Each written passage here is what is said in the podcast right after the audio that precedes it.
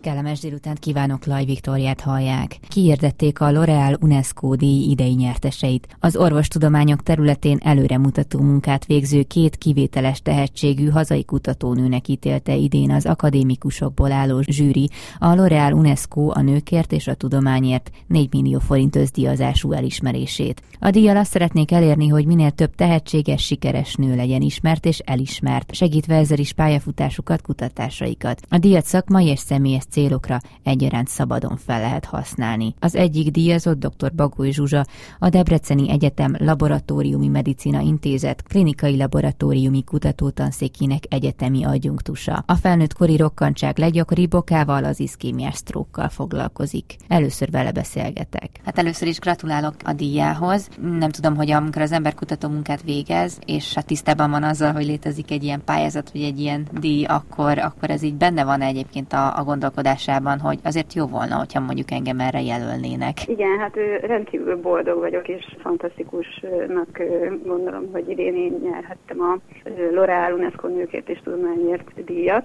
Ez egy óriási presztízsű díj, amelyet előző években is nagyon kiemelkedő kutatónők nyertek el, úgyhogy számomra egy fantasztikus, óriási megtiszteltetés volt, amikor megtudtam, hogy én vagyok az idei nyertes. Hát az biztos, hogy nagyon prima a társaság, de hogy ugye, ahogy említettem is, az iszkémiás sztrókkal foglalkozik, ezen belül pedig szerintem a legjobb, hogy ön mondja el, hogy mivel, az úgy hitelesebben hangzódik, mert itt nagyon sokféle kutatásokat végeznek, hogy hogyan lehet hatékonyabb a kezelés, tehát pontosan mit végez, mit kutat? Igen, azért is örültem többek között a díjnak, mert felhívja a figyelmet a kutatási témáknak a fontosságára, pedig a stroke kezelésének a fontosságára. Mi a véralvadás és az akut stroke kezelésének a sikertelensége közötti összefüggéseket keressük. Ugye sokan nem tudják, hogy a stroke nagyon sokféle lehet, és úgy gondolják, hogy a stroke az egyenlő az agyvérzéssel, holott az esetek csak kis százalékában áll valójában vérzés a stroke hátterében, ez mindössze az esetek olyan 15-20%-ába, hanem az esetek többségében egy agyi ütőérnek az elzáródása következik be a stroke során, mégpedig egy vérrög által. És ilyenkor ezt úgy kell elképzelni, mint amikor egy folyót eltorlaszol egy gát.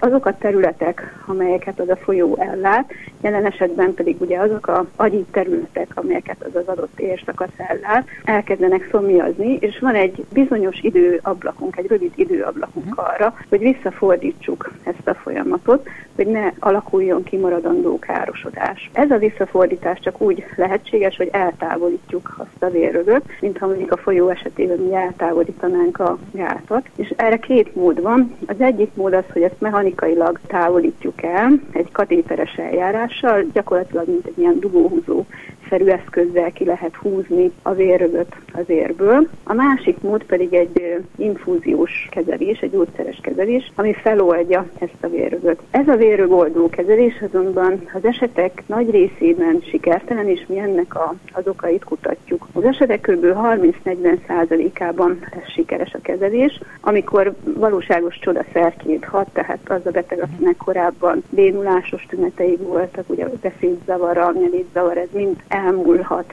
a kezelés hatására, de sajnos az esetek többségében ez a javulás nem következik be, sőt, az esetek egy kis százalékában vérzés is kialakulhat, ami nyilvánvalóan súlyosbítja ilyenkor a beteg állapotát. És mi azért dolgozunk, hogy már a kezelés előtt egyetlen vérvételből meg lehessen mondani azt, hogy kinek milyen lesz a kimenetele a kezelés hatására, hogy egyénre lehessen szabni az akut stroke kezelést. Aha.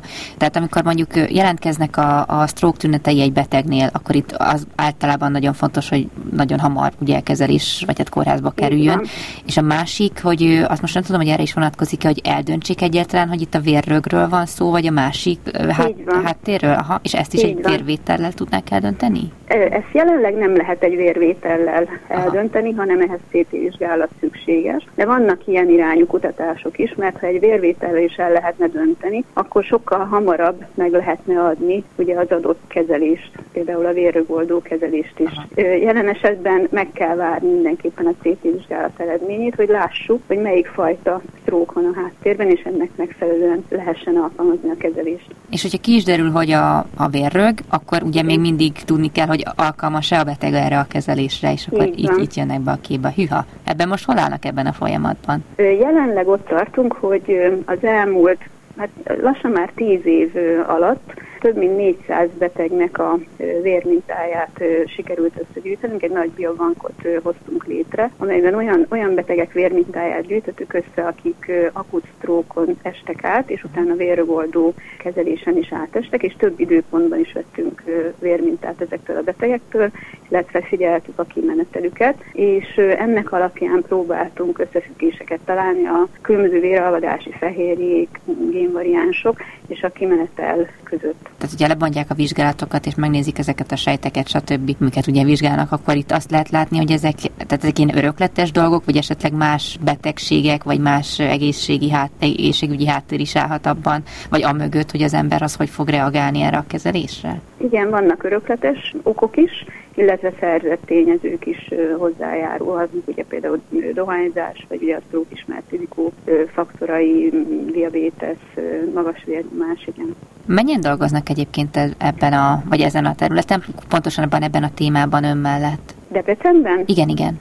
Ugye ez egy nagy kollaborációs munkának az eredménye, aha, tehát a neurológiai klinikán is sok munkatárs vesz részt a kísérletekben, illetve tőlünk ugye a kutatólaboratórium oldaláról is számos PhD hallgató, graduális hallgató is jelen van ebben a projektben, tehát sokan kutatjuk ezt a témát. Igen. Uh-huh.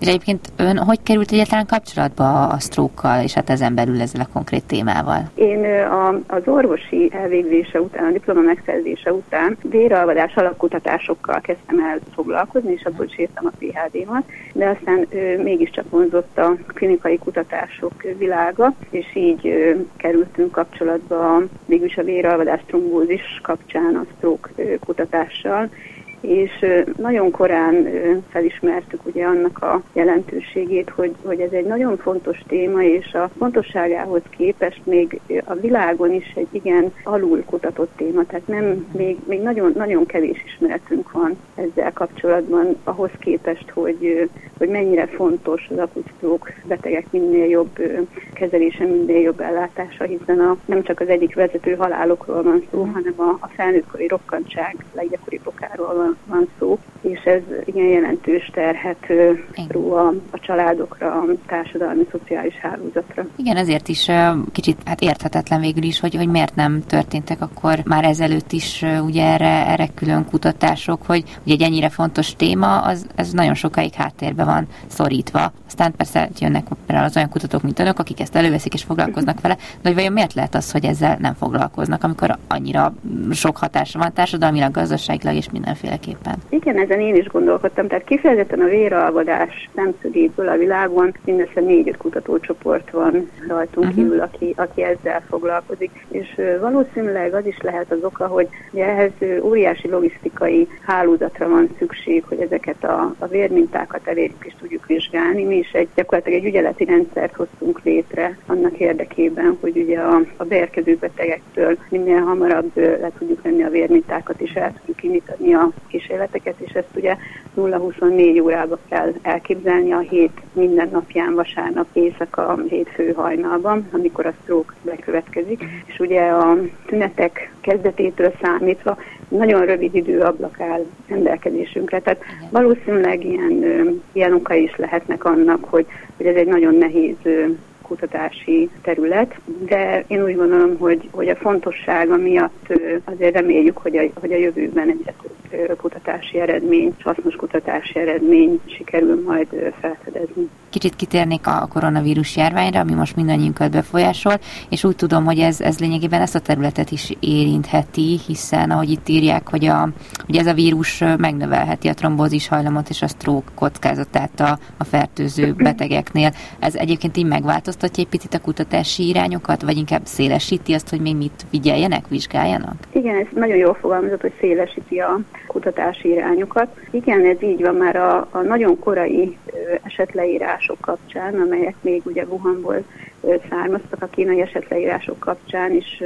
láthattuk, hogy a koronavírus fertőzés az jelentősen megnöveli a trombózis készséget, tehát a véralvadási hajlamot, és a koronavírusos betegekben óriási mértékben megnő a vénás trombóembólia rizikó, és az artériás események rizikója, úgy mint a stroke rizikója és a miokarditis infarktus rizikója is nő. Nem olyan mértékben, mint a vénás trombózisok rizikója, de ezen események rizikója is úgy tűnik, hogy nő, és amit tudunk, mit csináltunk ezzel kapcsolatban nemrég egy nagy irodalmi összefoglalót, ahol arra jöttünk rá, hogy a stroke, olyan stroke esetekben, ahol koronavírus is állt a háttérben, sokkal súlyosabb lesz a stroke, és sokkal rosszabb kimenetelre kell számítani. És ennek az okait szerintem érdemes továbbvizsgálni a jövőben. Igen, meg még egy olyan gyakorlati dolog jutott erről eszembe, hogy ugye azt szokták mondani, hogy a stroke-nak a korai jeleit, vagy ezeket a tüneteket, hogy nem veszik komolyan, tehát hogy elmúlik, és utána nem fordul orvoshoz, pedig utána nagyobb az esélye, hogy jelentkezik. Tehát ugye erre akkor még nagyobb hangsúlyt gondolom kéne majd fektetni ilyen lakossági szinten, hogy vegyék komolyan ezeket a tüneteket, főleg aki mondjuk átesett koronavírus fertőzésen. Igen, én szerintem ezt nem lehet eléggé hangsúlyozni, és a médiában újra és újra szerepeltetni, hogy aki a stroke bármilyen tüneteit észleli magán, hozzátartozóján, ismerősén, hogy azonnal a legmagasabb szintű stroke ellátási helyre kell eljutatni az ilyen beteget. Nem kell azzal az időt húzni, hogy a házi orvost keressük. Hétvégén nem kell megvárni, hogy hétfő eljöjjön. Az ilyen tünetek jelentkezése esetén azonnal legmagasabb ellátási szintre kell jutni mentővel, és akkor adjuk meg a legjobb esélyeket a gyógyulásra. Igen, az megdöbbentő egyébként azok az adatok, hogy hétvégén mennyivel alacsonyabbak a stroke-kal bekerült embereknek a száma kórházakban, mint a hétköznap. Tehát, hogy mindenki hétfőn megy. De. Sajnos ez egy ismert tény, hogy hajlamosak a magyar betegek legalábbis mindenképpen megvárni a hétfőt a panaszaikkal, a tüneteikkel, amikor már sajnos kevésbé lehet segíteni. Hát nagyon szépen köszönöm dr. Bagoly Zsuzsának, a L'Oréal-UNESCO nőkért és a tudományért idei egyik díjazottjának és a Debreceni Egyetem Laboratóriumi Medicina Intézet klinikai laboratóriumi kutatótanszékének egyetemi adjunktusának, hogy mindezeket elmondta, és gratulálunk még egyszer a díjhoz, és további jó munkát kívánok. Én köszönöm az interjút. A másik díjazott pedig dr. Csuka Dorottya, a Semmelweis Egyetem Belgyógyászati és Hematológiai Klinika Kutatólaboratórium molekuláris genetika kutatócsoport vezetője. Ő a nehezen felismerhető ritka vesebetegségekre specializálódott kutatásokat végez. Hogy ezt pontosan hogyan, erről beszélgetek dr. Csuka Dorottyával. Fő feladata ennek a kutatócsoportnak és hát önöknek az, hogy a komplementrendszer genetikai és immunológiai vonatkozásainak a vizsgálatát végzik ritka örökletes vesebetegségekben, valamint herediter angioödémában. No, hát először is gratulálok a díjához, másodszor is meg tudnánk beszélni, hogy ezek a fogalmak mit jelentenek, tehát hogy komplementrendszer, ez micsoda tulajdonképpen, valamint, hogy mit kell tudni erről az örökletes vesebetegségekről, amit vizsgálnak. Köszönöm szépen a lehetőséget. Ez a díjat egy akadémikus foglaló zsűri ítélte oda, az eddig végzett komplementrendszer kapcsolatos kutatásainkat, amit nagyon hálás vagyok, mert ez egy nagy motiváció a további munkánk során. Próbálom röviden megfogalmazni a komplementrendszer szerepét. Ez az immunrendszernek egy olyan alrendszere, amely számos feladatot lát el. Például, ha egy kórokozó kerül a szervezetünkbe, akkor első vonalban aktiválódik ez az úgynevezett komplementrendszer, amely kb. 40 különböző fehérje kaszkádreakcióját jelenti, de részt vesz ugyanakkor a sérült sejtek eltakarításában, a patogének eliminálásában. Nagyon sok szerepe van, tehát elsődleges védelmi szerepe van ennek a komplementrendszernek. Abban az esetben, ha ezt a rendszert alkotó fehérjék sérülnek, például egy mutáció hatására, akkor ennek az immunrendszernek a működése sérül, ugyanis bizonyos leépített gátlómechanizmusok nem működnek megfelelően, így kialakulhatnak autoimmunbetegségek is, valamint a már említett örökletes betegségek, amikkel mi is foglalkozunk. Itt a vesebetegségeken belül kb. 6-8 gént vizsgálunk, amelyekben már több éve leírtak mutációkat, amelyek kóroki jelentőségűek lehetnek, de a kutatásaink során további géneket is keresünk, amelyek okozhatják ezeket a betegségeket. Itt azt írják, hogyha megtalálják ezeket a mutációkat, vagy ugye pontosan felismerik őket, akkor itt a kezelésben és a transzplantációban nagyon nagy szerepe lesz ennek. Ezt hogyan kell érteni? Tehát akkor mi válik pontosabbá ezáltal, hogyha felfedezzük a mutációkat? Egyrészt attól függően, hogy egy adott beteg milyen mutációt hordoz, más-más fajta gyógyszeres kezelésre lehet szükség. Vannak olyan kóroki mutációk, amik például nem reagálnak egy már jól bevált gyógyszeres kezelésre. Ezek ilyen nagyon ritka alfajai ennek a betegségnek, és kb. 40 ilyen beteget ismerünk a világon.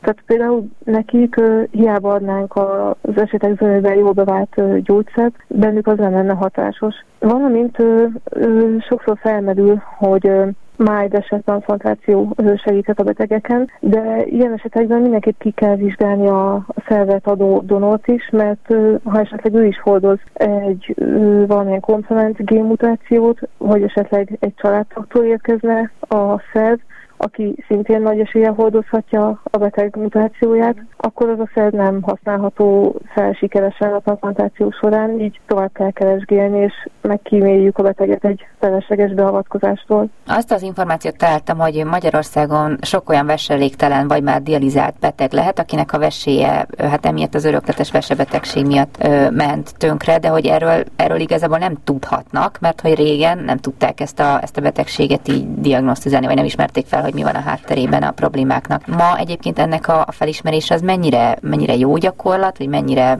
nem tudom, működik jól? Igen, az utóbbi években került be talán jobban a szakmai köztudatba, hogy ezeket a betegségeket hogyan lehet hatékonyan diagnosztizálni, és annyira viszonylag új terület ez, hogy még napjainkban is írnak le új géneket, amelyek okozhatják ezeket a kórképeket. Azért azt tapasztaljuk, hogy egyre több kórházból, egyre több centrumból küldenek hozzánk mintákat, mert egyre több orvos gondol arra, hogy talán ilyen oka lehet az adott nehezen diagnosztizálható betegségnek. Például egy nagy hozadéka talán ennek a díjnak, amit elnyertem, hogy az ezzel kapcsolatos cikkek kapcsán már érkezett több megkeresés is a laboratóriumunkba, hogy talán abban az adott esetben ilyen betegségről lehet szó, és meg tudnánk csinálni a diagnosztikai vizsgálatokat. Úgyhogy úgy látjuk, hogy egyre többeket érnek ezek az információk, és egyre többen gondolnak arra, hogy el kéne menni ilyen vizsgálatok irányába. Egyébként, hogyha ez egy nem túl kutatott terület volt, vagy az utóbbi években kezdett el az így bekerülni a figyelembe, ön egyébként hogyan került kapcsolatba még a legelején ezzel? Amikor az ember végez bizonyos szakot, ugye az ön esetében molekuláris biológiát, akkor itt utána hogyan kezd el tájékozódni, hogy mi legyen az ő fő területe? Már egészen így éveim során hallgatóként elkezdtem bekapcsolni a kutatásokba, és az fogalmazódott meg bennem, hogy valamilyen humán jellegű kutatásokat szeretnék végezni. Itt kezdtem egy tudományos diákkörösként dolgozni ebben a laborban, ahol a komplementrendszer szerepét nagyon sokféle betegségben vizsgáljuk, autoimmunbetegségekben is. Az évek során sokféle területtel foglalkoztam, külföldi kollaborációban is részt vettem, és aztán kb. 10 éve kezdődött el ennek a diagnosztikai rendszernek a kiépítése, és minél többet foglalkoztunk ezekkel a kórképekkel, annál inkább kiderült, hogy ez egy nagyon kevéssé felfedezett terület, tehát itt még sok a megválaszolatlan kérdés, és nagyon érdekesnek tűnt belevetni magamat egy ilyen munkába, ahol még nagyon sok gén van felderítésre, amelyek potenciálisan betegséget okozhatnak. Ez mondjuk a jellemző a fiatal kutatóknál, hogy inkább akkor abba az irányba mennek el, ami még felderítetlen? Én azt gondolom, igen, sokszor. Ez lehet egy nagyon fontos motiváció Azt is fontosan azért kiemelnem, hogy egy nagyon jó csapatba kerültem. Annyira motiváló és olyan sok érdekes lehetőséget biztosít ez a csapat, ahol dolgozom, és a főnököm, hogy igazából én ott dolgozom hallgatókodom óta, most már persze rendes állásban, de sose fordult meg a fejemben, hogy esetleg más téma iránt érdeklődnék. Ha több hónapot töltöttem is külföldön ezekhez a témákhoz kapcsolódóan, mindig visszatértem az itthoni laborba, és ott próbáltam kamatoztatni a külföldi tapasztalatokat. Igen, pedig ahogy nézem, itt Koppenhágában is, Helsinkiben is járt kutató munka véget, meg hát Junior Prima díjat is kapott, nem is olyan régen, egy pár éve. Viszont, hogyha felfedezik ezeket a géneket, vagy ezeket a mutációkat, hogy melyik génekhez, vagy hova lehet kapcsolni, akkor itt igazából mivel lehet majd ezt a gyakorlatban átültetni? Tehát mondjuk beszélhetünk itt egy vérvételről, ami megmondja, hogy adott betegnél mi a probléma, vagy ezt hogy kell elképzelni? Igen, nagyon jó kérdés. Igazából, ha beazonosítunk egy mutációt, akkor nagyon sok a tennivaló ezzel, mert az egy dolog, hogy találtunk egy elváltozást a génben, de az még további kutatásokat igényel labból körülmények között, hogy jellemezzük azt a mutációt, hogy vajon tényleg súlyos hatása lehet-e a fehérje működésére.